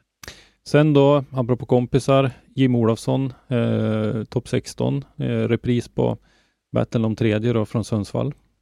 Ja, precis. Och det var ju väldigt speciellt det där också för ja, men vi är båda från Norrland och, och, och båda kör stenhårt och jag kände väl efter Sundsvall där att eh, man vill ju ändå köra om. Mm. Eh, och vi såg till att eh, tryckslangen satt fast den här gången så att Mm. vi åkte bil och det kändes fruktansvärt bra. Ja, det var underhållande att se också på alla sätt. Så att när vi klev in i eh, topp fyra då så var ju ni eh, fyra i, i toppen ifrån kvalet var ju kvar då allihopa och eh, även Andreas Staberg som ju låg eh, på en eh, tredje plats. Efter dig Mikael Johansson var ju tvåa efter dig då i serien och Andreas Staberg var trea. Så att eh, de som var de som de främsta utmanarna så att säga var ju kvar där inne, inne i topp åttan. Så att det var ju verkligen upplagt för en spännande avslutning. Ja, verkligen. Och så när det skiljer så fruktansvärt lite poäng. Jag tror att alla hade nog väldigt många tankar på hur tabellen såg ut och så där också. Det var, det var verkligen kul att alla följde med så pass högt upp i tävlingen också. Mm. Eh, Så det var spännande hela vägen. Mm. Och eh, ni i topp 4-trion där då gick ju vidare faktiskt till topp 4 där eh, Johan Andersson fick möta Mikael Johansson först. Ja. Men då gick ju den till One More Time. För det var ju väldigt avgörande för dig där. För att eh, när vi såg att ni fyra var kvar så insåg vi ju att eh, om Mikael vann och du blev fyra, då skulle han klättra förbi dig, men inte annars. Precis, och det vart ju väldigt spännande för vi hade lite koll där att eh, vi hoppades ju på att Johan skulle göra ett bra jobb där och vi var väl övertygade om att han skulle göra det. Men då när det vart One More Time så tänkte vi det att jävlar om Micke har det här nu då, Mm. då är det som det är liksom. Då fick ju du eh, så att säga, du hade det ju i egna händer så tillvida att du fick möta då Jocke Andersson och hade du vunnit mot Jocke, då hade du varit klar redan. Så att säga. Mm, Eh, nu lyckades ju Jocke vinna där. Hur, hur kände du då? Han du känna någonting innan, innan eh, eh, One More Time mellan Johan och, och Micke Johansson gick? Ja, alltså det har ju blivit, om vi ska prata om lite tekniska grejer så har det blivit lite hysteri i det här med att köra snabbt också. Och det, kan du åka linjen och köra jättefort och, och, och dra lucka på den som är bakom så, så är det ju till din vinning. Eh, och det vi visste efter Lidköping var det att Jocke Andersson hade fruktansvärt mycket fart i sin bil. Mm. Eh, Ja, han är garanterat snabbast i år av allihop och hur han har trollat fram det där greppet det, det vet nog bara han säkert. Men efter Lidköping så visste vi det att vi var tvungna att, att skapa fram så mycket grepp vi kunde utan att göra för, för radikala eh, ja, försök. Liksom. Utan, och det visste vi när vi mötte han så vi gjorde det vi hade. Eh, men han var ändå lite grann för snabb eh, vilket gjorde att jag halkade efter och körde åt helskotta för fort eh, mot sista zonen på banan vilket gjorde att jag sköt över där. Mm.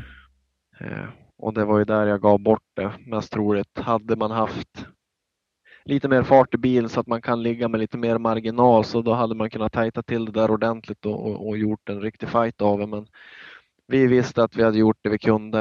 Eh, och vi, vi kände att vi hade gjort vårt bästa liksom och vi, vi var inte bättre den dagen. Mm. Så att vi var ändå väldigt nöjda. Ja, och eh, då gick den One More Time då mellan Johan och Mikael Johansson och eh, där Micke åkte ut och eh, då eh, fick ju ni mötas då i battlen om tredje platsen där Ja, precis. eh, som Micke tog hem då. Ja.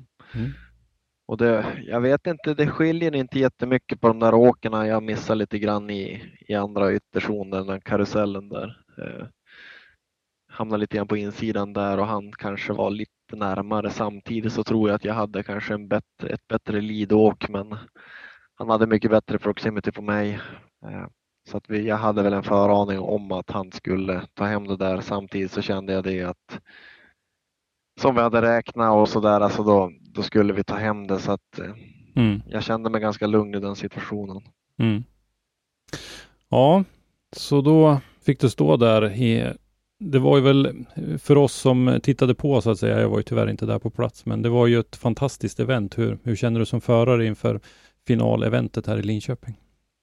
Ja, alltså det är en av de bättre tävlingarna som jag har varit på. Det är bra folk, det, var, ja, det flöt på riktigt bra och det var en fruktansvärt rolig bana att köra. Och Mm. sen stämningen överlag, ja, det, det var riktigt trevligt där faktiskt. Mm. Härlig eh, atmosfär att få bli korad till mästare i kan jag tänka mig. Ja, det var helt overkligt det där. Det kändes så konstigt när man ställde sig på pallen där, men samtidigt så var man ju som tvungen att säga åt sig själv att man är bäst i Sverige nu. Mm. Eh, Och ja, det känns helt otroligt för man har ju verkligen kämpat för det också. Mm. Absolut. Eh, Du nämnde ju lite grann om teamet eh, nyss här, men eh, vilka är det du har haft med dig under, under året här? Det är ju en lite speciell historia angående det där också. Det är det att eh, de som jag har haft med mig tidigare har ju fått barn och lite sådär och jag har aldrig haft riktigt mycket folk med mig utan det var i samband när vi köpte ny växellåda inför det här året så kom jag i kontakt med en som heter Jocke Ögren i Övik och Chris Häggqvist som har kört eh, High Coast Racing. De kör fortfarande lite grann, eller de har hållit mest på att skruva i bilen nu men eh, och då vart det så att då sa vi det att eh, vi, vi försöker att bilda ett, ett, team så att då vart det så och då träffades vi och, och planerade ihop allting. Sen Mattias Nygård har ju varit spotter åt mig i, i många år och det har alltid funkat bra. Sen även Pontus Fransén har följt med i och med att vi umgås mycket privat också. Mm. Också förare? Också förare. Han mm. har... Även Mattias? Ja, Mattias har ju kört tidigare också. Mm.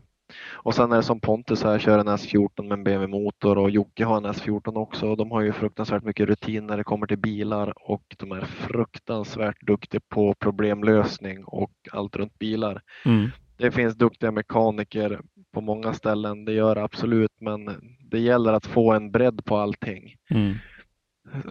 Till att kunna tillverka grejer i CNC-fräsar och maskiner och, och ha ett fruktansvärt driv till att verkligen göra det bästa av situationen också. Och som teamet är nu, jag ska inte byta ut dem för något annat liksom. Mm. Så det, det, är det som är räddningen också mycket, för min plan var kanske inte att köra det här året på grund av att jag tappade mycket folk och man kan inte fara själv eller fara två stycken, det går bara inte. Nej. Men eh, någonstans där så ville man ju ändå köra men och nu då när logistiken löste sig med allting så då, då tänkte vi då, då ger vi järnet. Mm. Ja, det var ju tur som det visade sig. Ja. Eh, Jätteroligt eh, också. Jag kan ju som norrlänning tycka att det är roligt att eh, bucklan hamnar här uppe hos oss. Eh, vi, jag tycker att det har funnits eh, bra förare tidigare också och eh, nu är det några år sedan den, den hamnade här uppe. Så att det är ja. lite extra kul med det också. Ja, verkligen. Eh, om vi blickar lite framåt då. Nu är ju säsongen precis avslutad, men eh, har du några tankar och funderingar inför kommande säsong? Eller? Eh, vi har väl funderat lite grann. Det är klart att SM och köra ett, ett år i SM är ett alternativ, självklart. Samtidigt så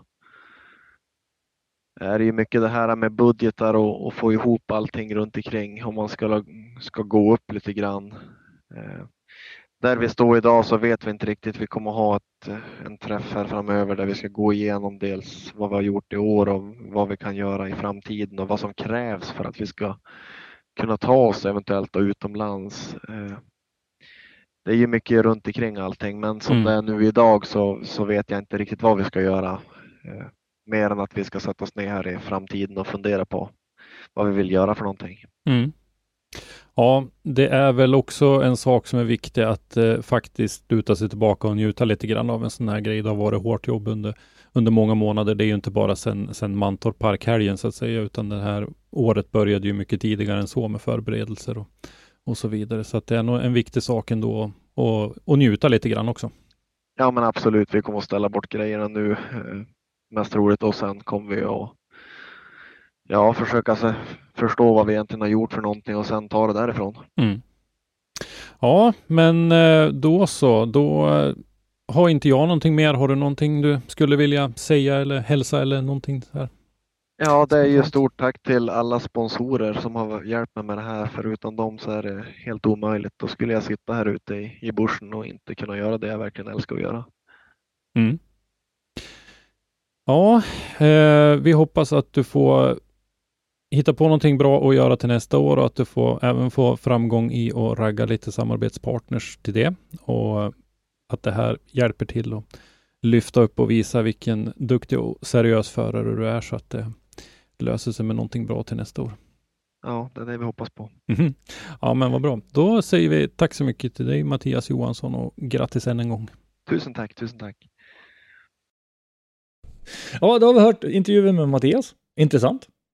Mycket Aha, intressant. Eh, pratglad. Eh, kul att höra Mattias tycker jag. Sjukt eh, värdig vinnare.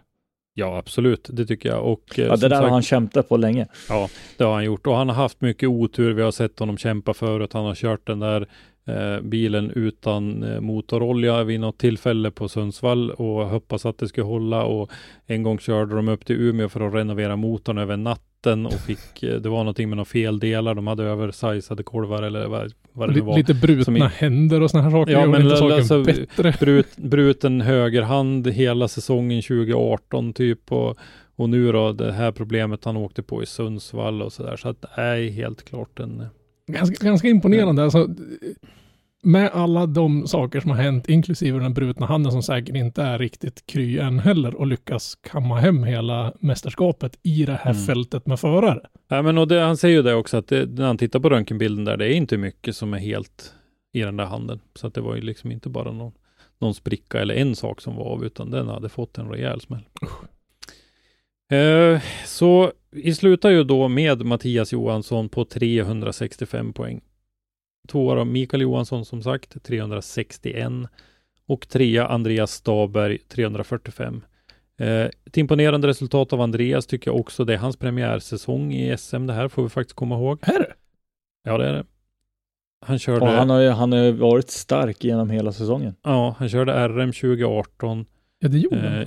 2019 hade han uppehåll och i fjol var det ju inget mästerskap. Så att Mm. eh, 2019 var det väl som han var spotter åt Fredrik Persson tror jag. Ja. Eh, Ja. Kevin, man kan inte annat än bli imponerad av Kevin som bryter runt det där jävla Volvo-skåpet alltså på det där viset. Men han får det ju se eh, ut som det vore någon liten Silja C30 Line-färjan, han liksom. kör. Alltså, det är helt Ja. sjukt. Han Ja. måste ju ha, ha lyckats få till chassit. Alltså han måste ju, Mm. han och hans team måste ju vara fruktansvärt duktig på att få, ja, som du säger Henke, Silja Line och bete sig som en liten vattenskoter. Alltså det är helt Mm. sinnessjukt. Ja, men som han bryter runt den där bilen på Ja, banan. det är liksom. helt otroligt. Eh, 318 poäng skrapade han ihop. Eh, riktigt fin poängskörd. Eh, vart tvåa i första deltävlingen bland annat. Fem Andreas Lilja, eh, 293. En kille jag tror vi kommer fortsätta att se mer av. Han vann ju en av de här GDS-tävlingarna som kördes under 2020 bland annat. Jocke Gran är med uppe i sin gamla 245. Vi vet att den har fått lite eh, sporadiskt med kärlek sista tiden här, för han håller väl på med sitt Nissan-projekt. Mm. Så att eh, eh, riktigt bra. Patrik Frejalgar, också SM-debutant, eh, körde också RM för ett gäng år sedan här. Eh, sjunde plats. Riktigt bra, 285 poäng. Eh, Gran Ja, Patrik är 291. en sån där, eh, Patrik är en sån där kille som han liksom, han är med där uppe men han märks inte lika Nej. mycket. Han är en liten sån. Han är lite som, eh, om ni har sett den gamla klassikern Convoy med Chris Christopherson. Eh, man ska vara som en anka, man ska se lugn ut på ytan och paddla på som fan under vattnet. Ja, jo, det. Ja, men lite, det är lite Patrik Frejalgar kan jag tycka. Han är inte den som sticker ut sådär åt något håll så, men, men det blir bra resultat blir det. det är väl Ja, han är huvudsaken. ju jämn. Ja, han men- är ju jämn liksom. Mm. Eh, åtta, Jocke Andersson. Som sagt, riktigt stark upphämtning här på slutet då. 282 poäng lyckades han finula ihop. Nio, Filip Ågren. Eh, 259. Filip är övertygad om att vi kommer att få se mer av eh, Oh ja. framöver här. En duktig förare och seriöst satsande. Eh, tionde plats Martin Freid som ju hade en riktigt stark start på säsongen. Bra i, eh, man, på Mantorp Park och eh, vann ju då i Sundsvall. Mm. Eh, lite tuffare avslutning på säsongen och vi är ju många som vet vad, vad, vad det säkert eh, kan bero på. Så att 210 poäng lyckades han skrapa ihop där. Det är bra ändå med tanke på allt. Ja, det tycker jag absolut. Eh, vi hoppas att Martin är tillbaka nästa år igen och eh, kör en, en, en stor satsning då. Mm. Eh, Dennis Andersson, elfte plats. Kul att se Dennis där tycker jag. Eh, 171 poäng och då hade han en nolla i första deltävlingen. Så att det är starkt att hamna så långt upp med att börja med en nolla. Eh, Viktor Wettermark såg vi ju, eh, 12 plats då, 168. Han var ju i final och hade ju segern i en liten ask upp i Sundsvall, men eh, hade ju befarade motorhaveri så att han eh, vågade inte chansa att köra, utan han, han avstod. Mm. Tony Averstedt gjorde ju en rejäl kämpainsats, hade ju en nollpoängare i Sundsvall då i och med den här murkraschen. Eh, och eh, gjorde ju ett riktigt, riktigt eh, lagarbete för att få ihop den där bilen till, till Lidköping igen. Kul att se. Att den vart kör, att att, att det ens gick Ja. att å- återanvända det där chassit Ja. efter den där För det- smällen är helt... Vi har, ju, vi har ju pratat om det att den dunsen man hörde då, Ja, den var... den, det kändes i maggropen. Ja, men det gjorde ju alltså. ont bara att stå och höra den liksom. Man, Ja, jag, jag att- trodde ju aldrig att någon skulle kliva ur den bilen själv Ja. efter den där jättesmällen. Nej, det var en rejäl duns eh, som kändes Nej, jag, jag, jag, kommer ihåg, jag kommer ihåg när man först så hör du ju smällen och så blir det ju så här tyst. Ja. Mm. Ja, men man, man hör liksom hela publiken dra ju efter andan. Ja. Men sen så ser man att han kommer ut. Och jag kommer ihåg min, min tanke efter jag sett att han hade kommit ut. Så bara, det där chassit lär ju vara snett och det är vint bara på alla håll. det där. Det där är en blomlåda. Men alltså Ja. den som byggde hans bur. Skicka Mm. blommor till den killen alltså för, för den där smällen var, Ja, den jag, alltså jag vill inte någonsin se en sån där jäkla smäll någonsin oavsett motorsport. Det där var fan kusligt. Nej. Mm. Eh, 14 plats då Fredrik Persson. Eh, också en liten sån där som Patrik Frejalgar. Inte den som väsnas mest på något sätt, men, men eh, gör bra resultat. 148. Eh, 15 plats Fredrik Westring. Eh, Kalix eh, motorklubb som ju har långt åka till alla tävlingar. 148 poäng också. 16 Jonas Fransén Eh, med Mazda RX8 då. 144. Sen har vi eh, 17 Viktor Andersson, 18 Anders Haj, 19 Henrik Johansson, 20 David Mellqvist, 21 André Andersson, 22 Mattias Bengtsson, 23 Pontus Hartman, 24 Jimmy Karlsson, 25 Herman Jansson, 26 Fast Mike Mikael Andersson, 27 Tobias Andersson, 28 Christian Erlandsson, 29 Erik Kagg, 30 Erik Kadikis, 31 Johan Jalkelid, 32 Pontus Karlsson, 33 Henrik Kåre, 34 Pontus Furbring och 35 Erik Fadul som ju inte körde någon eliminering överhuvudtaget. Jag tror inte han körde någon kvalrunda ens. Han var ju med i Sundsvall i alla fall och åkte lite grann men eh, jag tror inte det blev så mycket kört för Erik där.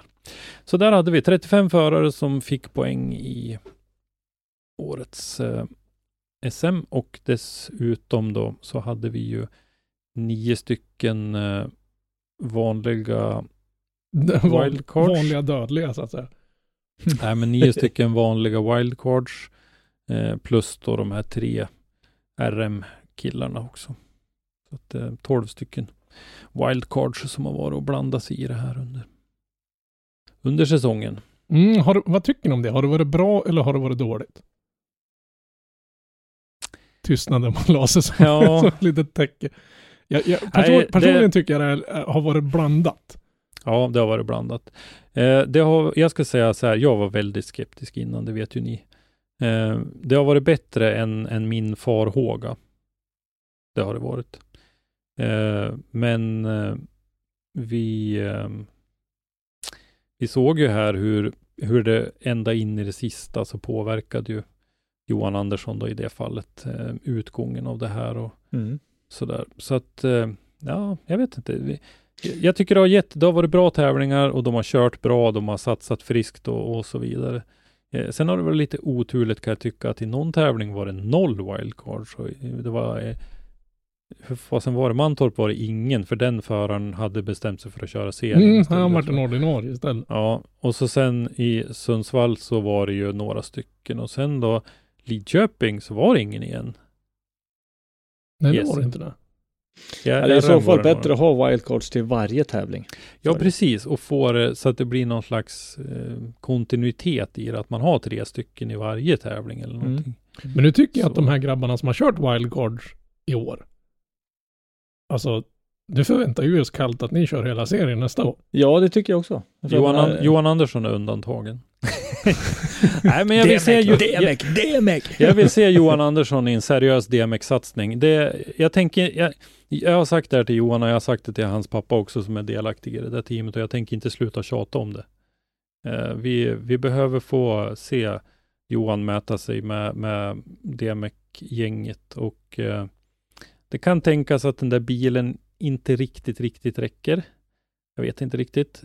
Eh, speciellt i år med eh, den här hastighetshysterin eh, som har blivit. Men jag tror att Johans körstil och hans, eh, den här kontinuiteten. Han är ju så otroligt konsekvent i sin körning. Mm. Eh, om han inte, han kanske inte kommer att ligga på andra, tredje, fjärde plats i varenda deltävling, men jag tror han kommer att ligga på stadiga poäng Oh i ja. varje Ja, deltävling. ja. Det tror jag. Eh, så Ja, det skulle kan, vara väldigt kul att se alltså. Det, Eh, sen är det mycket annat som civilt som ska mm, gå ihop och sådär. Och jag vet ju att han har haft problem med, med jobb och annat som, som Det är väl inte det billigaste man kan göra heller att kastas ut på en sån här vända. nej, nej, jag vet, men nej, nu, vi, vi har ju andra som jag tror mycket på som säkert kommer att fortsätta med DMEC-satsningarna också så, men jag skulle ändå vilja se Johan. ja, det vore kul om Johan kunde ansluta till dem. Mm. Så att vi fick en grupp med som åkte ut. Precis. Det, det. Ja, nej men eh, absolut. Eh, jag vet inte, sen det låter väl lite som eh, en sån som Jim Olofsson till exempel. Det sa vi ju redan i förra eh, podden att nog verkar det väl som han har fått lite blodad tand för det här med Jo, tävlingsdrift. men han har väl enligt hans vlogg så har han väl börjat planera lite grann. De ska väl sätta sig ner och räkna på vad det kommer att kosta och jaga samarbetspartners och se över bilen nu under vintern och sådär. Så jag tror nog han varit riktigt taggad. Inför en satsning på Ja. nästa säsong. Mm. Så det, det ser jag verkligen fram emot. Jag hoppas det är några fler gamuvar som, som Mm. håller på. Nu ser man ju... I, Ja, vi har ju några stycken. I dagarna här så håller ju Ivars på att avyttra diverse saker för att bygga någonting annat förhoppningsvis. Mm. Mm. Så jag hoppas att han kanske har också fått blodad tand. Ja, Skogsby Så, håller så han inte tänker och- bygga en time attack eller något. Nej, inget sånt. Men vi, eh, en sak vi ska komma ihåg ändå tycker jag. Vi, vi är väldigt tacksamma för eh, eh, att vi har haft bra förare i SM i år. Men vi får nog faktiskt tacka pandemin lite grann för det också. Därför att en del av de här hade tveklöst kört GDS om den hade varit tillgänglig. Ja, ja. Ja. Så vi vet ju dessutom att ett antal av de här förarna var ju dessutom, när vi såg listorna från norska serien, var ju tänkt, hade ju tänkt sig att köra den norska nationella serien och inte vara med i SM. Så att vi, eh, vi får tacka pandemin lite grann för den här uppställningen. Jäm, som har ja, precis. Eh, så är det. Och en del av dem kommer eh, att falla bort om GDS går som vanligt. Jo, men och, så, 2022. och som de kanske öppnar gränserna lite mer så att då borde ju kanske fler som söker sig som sagt var till andra serier runt om i... Mm. Det kanske inte vore en helt konstig tanke att kanske kombinera att du som förare kan köra norska och svenska. Till Det är exempel. my, mycket eh, finansproblem där kan jag tänka mig. Och sen worst case om tävlingar krockar med varandra och sådär. Så det kan ju vara ett... Det där beror ju lite på eh, hur norska serien lägger upp sin eh, serie nästa år. För att de har ju haft två tillfällen bara nu de senaste två åren här. De har ju kört en helg på Vinstra och sen har de ju varit i Lillesand och kört en dubbeltävling. Det blir ju Mm. ekonomiskt ganska fördelaktigt eh, att göra så. Ja, ja. Så att, eh, Men, men... för de svenska förarna så blir det ju en ruskig... Det är klart de bor i, i söder om Stockholmstrakten så är det inte så ruskigt långt. Men, men Oslo Tripp, Nej. då är det nästan lika dyrt att åka dit som att åka upp till oss här. Men jag tänker mig att eh, de, jag menar, åka två gånger till Norge än att köra en fyrtävlingsserie där du ska åka dit fyra gånger. det Ja, är ganska jo. stor skillnad så. Ja, ja. Men eh, i alla fall, så vi får väl se vad, vad som, eh, jag, om jag tittar lite grann i den här listan så skulle det förvåna mig om Mikael Johansson, eh, Andreas Lilja, Jocke Andersson till exempel. Är gränserna öppna nästa år så skulle det förvåna mig om de tre till exempel står på startlinjen i ett SM. Om nu inte SM har, har på något sätt tänt upp det igen. Ja, För i, I år har det ju varit jämnt och man har hört förare flera gånger säga att, att det har varit väldigt kul och intressant. jo, ja, absolut. Det ja, har väl varit ett av de bättre SM som jag har sett i alla fall. Ja, det tycker jag. Det har ju varit Helt det, det, klart att det har ett av varit. de hårdaste SM i alla fall. Mm. Nej, men det tycker jag absolut. Och, och när vi, som jag sa när vi räknade upp de här killarna, jag tycker främst om det här yngre gardet och liksom när vi börjar titta ner mot tionde plats. Eh, vi hade som vi sa Andreas Lilja på femte, Filip Ågre nionde, Martin Freid tionde. Det där är fan ingen dålig trio eller? Nej. Nej. Nej. Med bra grejer. Och de är femma, nia och tia. Så att absolut har det varit hård konkurrens. Helt klart. Men om vi tar Mikael Johansson fortsatt som exempel då, så eh, han har vunnit SM en gång. Nu var han på målsnöret och vinnare en gång till. Jag tror inte att han är eh, översugen att göra ett, ett han har, ja men binder done that, got the t-shirt. Mhm. Eh, så att jag tror att han kommer att hoppa vidare. Och det är ingen kritik mot, mot Nej, den här serien. Men det är väl sätt. egentligen det man ska göra när man liksom, vad ska Ja, man säga, to- topp fem har väl liksom bevisat att de, de tillhör topp fem i landet. Nu är det dags att Mm. kliva nästa steg uppåt. Men eh, om, vi, om vi lämnar tabellsnacket lite grann då och, och lite grann kika på serien här så måste vi väl säga att vi är väldigt nöjda med hur den här första säsongen med eh, en promotor har förflutit. Oh ja, oh ja. Ja, jo det är en viss skillnad. Det liksom- ja, men, eh, Jo, ja, men, men det alltså är ju nu, det. nu, nu har ju driftingsporten tagit steget upp i, i, i liksom de, de stora grabbarnas division så att säga. Nu är det inte någon liten farmarserie. Nu har de bevisat att nu, nu är den där den hör hemma. Mm. För all, allting jobbet runt med alltså PR och, och media och liksom hur saker och ting har skötts och, Mm. och Ska vi, ska vi lyfta fram på den här banketten på, eh, som hölls då dagen innan tävlingen faktiskt. Så var det ju en person som blev utsedd till årets eldsjäl där. Eh, nämligen Samuel Kolsmyr. Eh, som ju har producerat videomaterialet för serien. Eh, så otroligt välförtjänt därför att denna kille har jobbat stenhårt för att producera detta material. Och jag vet att han satt uppe till långt fram på nätterna på Mantorp tävling. Då åkte han ju hem till kontoret då, eftersom han är från Linköping så åkte han ju in till kontoret då, och satt där och producerade de här filmerna på natten och sen upp på morgonen igen och var där och så vidare. Och så där har det ju rullat på. jag menar, de, Eh. de har ju spottat ut nya grejer i stort sett hela tiden. Det har inte varit så att det varit liksom brist på information eller, eller kul Nej. klipp och sådana grejer. De har Och dessutom tycker jag att det är jätteroligt därför att Samuel är en otroligt trevlig person dessutom. Alltid när man äh, träffar honom så har han eh, tid att byta ett par ord och, och liksom hur, hur- hur han ens kan ha det. Alltså det, Ja, jag förstår inte det är heller helt riktigt, men- obegripligt. Nej, men det var en, eh, en jag tycker att han är faktiskt en, en ganska viktig del i, i framgången med det här. Att skapa ett tilltalande videomaterial som, som kan gå ut om tävlingarna, det är jätteviktigt. Sen har vi livestreamen, SLC-TV.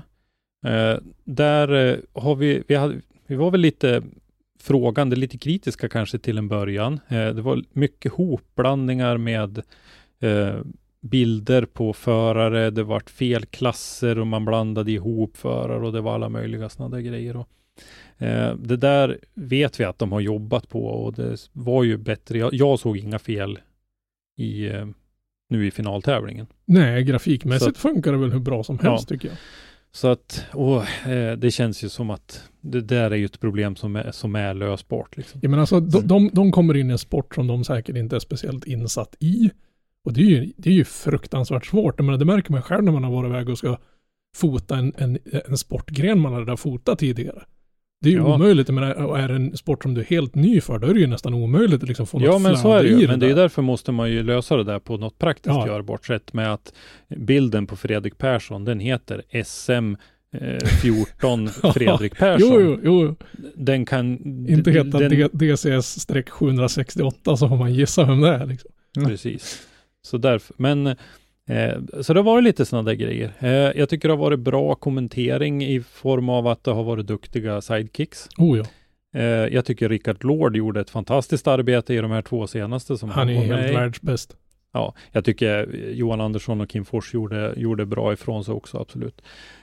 Så att där är ju ett, ett stort lyft, helt klart.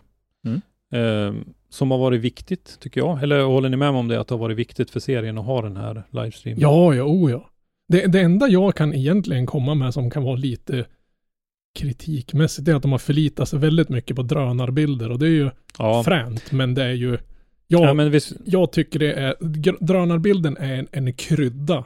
Som, som sista tävlingen här nere nu, den, den, det var fan inget bra. Alltså om vi, om vi ska gå så hårt, längst ner på banan så att säga, det som var längst bort ifrån starten, Mm, det, det mm. förlitar de sig helt på en drönarbild istället för att bygga Mm. upp någon, någon mast, hyra in någon saxlyft, sätta den i en flaggstång, whatever. Sätt en kamera ner där så vi får en fast kamera istället för bara köra drönarbilder.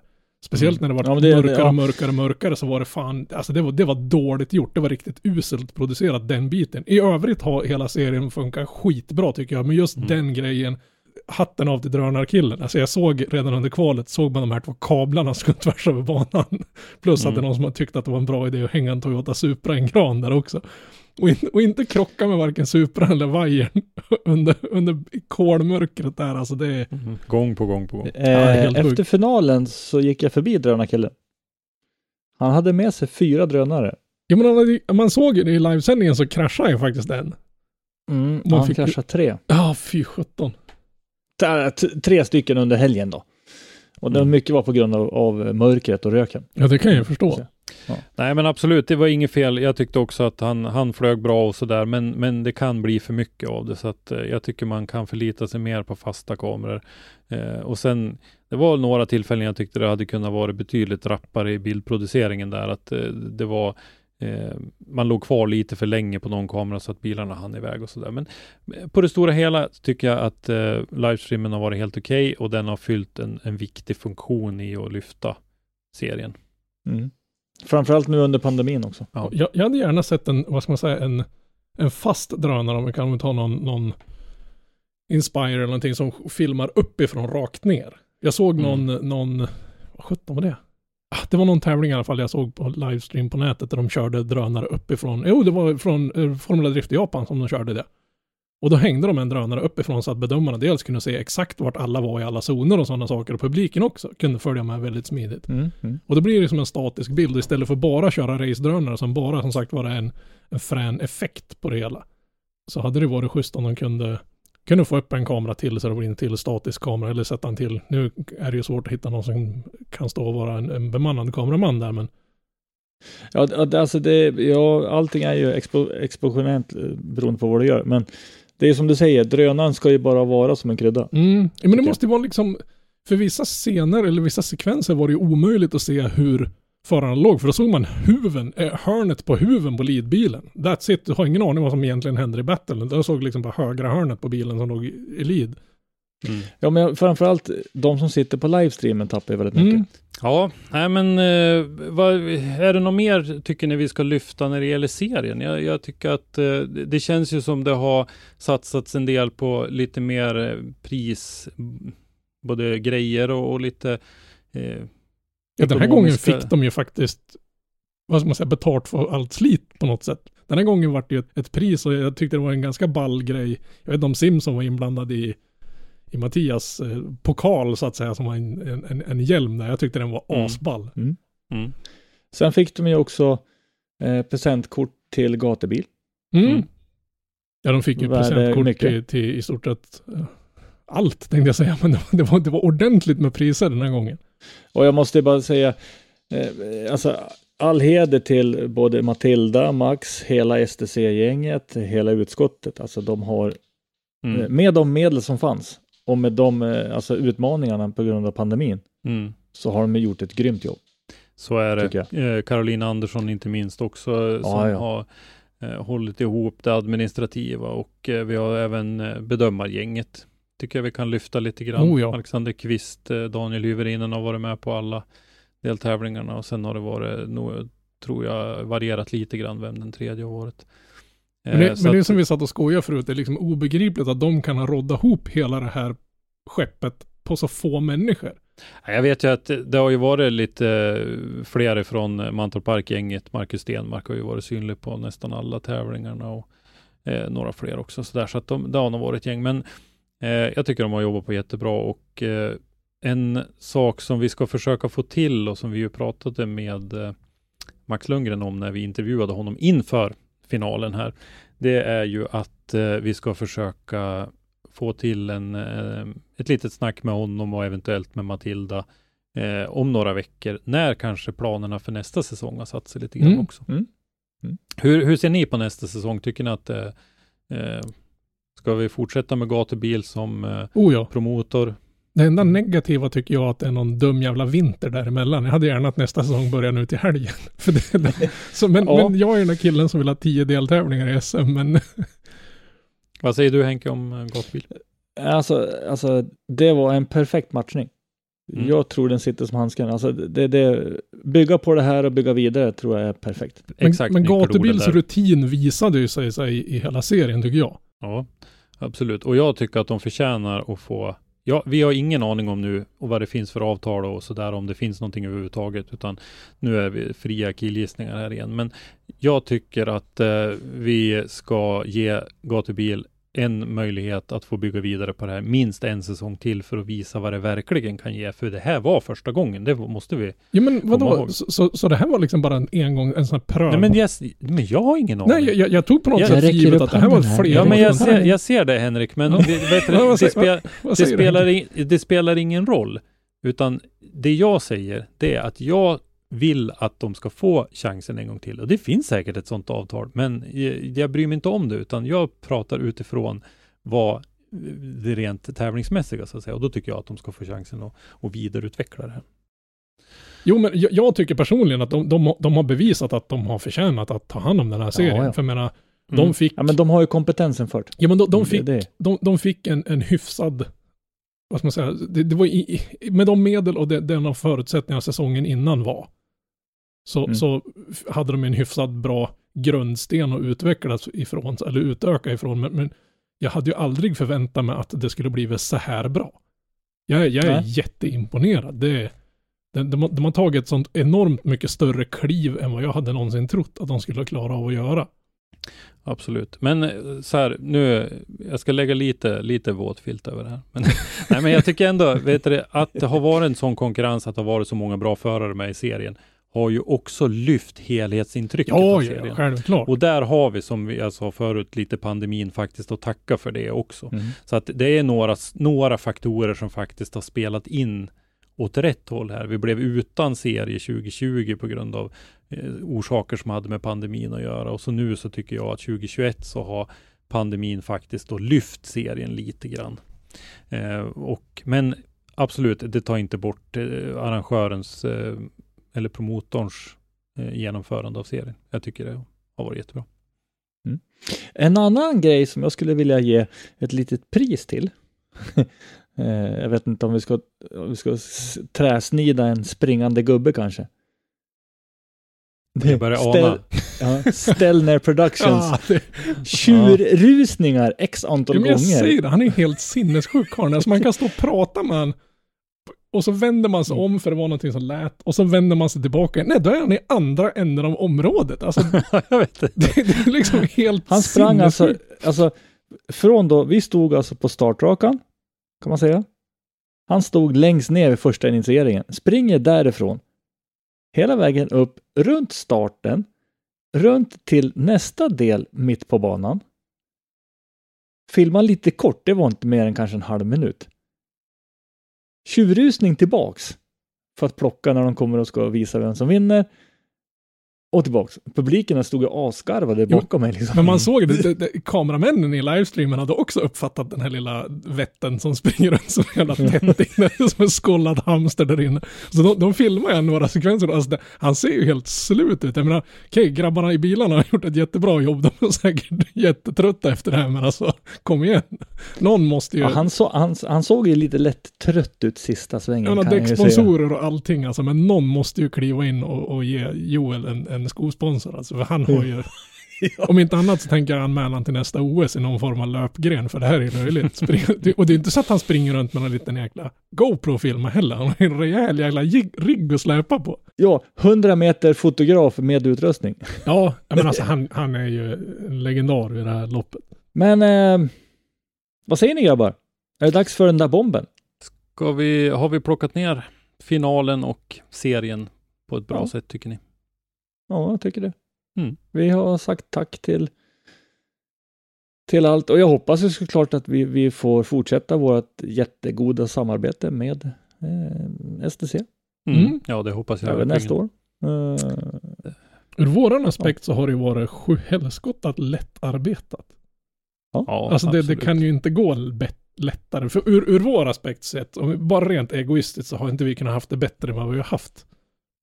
Nej. nej, nej, nej, nej. Och folk ser oss ute och vi skriver och, och eh, gör en del, men vi, vi samarbetar ju med en del andra grejer också som sker mer i, i bakgrunden och så där, så att eh, vi Nej, jag är jättenöjd och jag är jättetacksam över att vi har fått den här möjligheten att samarbeta. Så att eh, det hoppas jag verkligen ska fortsätta. Men jag hoppas att vi har bidragit med någonting i den här säsongen. Att säga. Ja, ja, helt klart.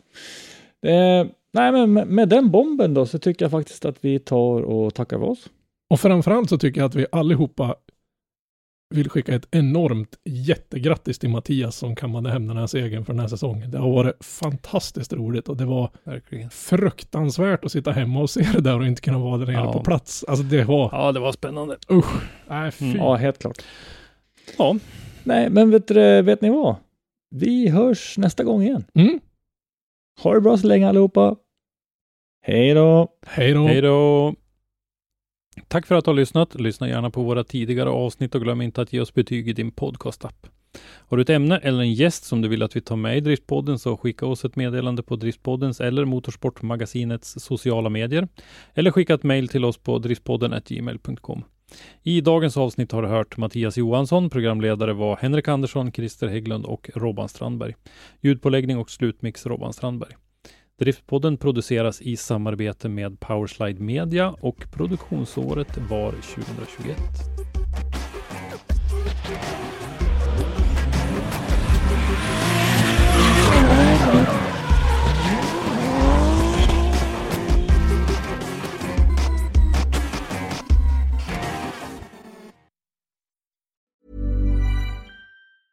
Mom deserves the best, and there's no better place to shop for Mother's Day than Whole Foods Market. They're your destination for unbeatable savings, from premium gifts to show-stopping flowers and irresistible desserts. Start by saving 33% with Prime on all body care and candles. Then get a 15-stem bunch of tulips for just $9.99 each with Prime. Round out Mom's menu with festive rosé, irresistible berry chantilly cake, and more special treats. Come celebrate Mother's Day at Whole Foods Market.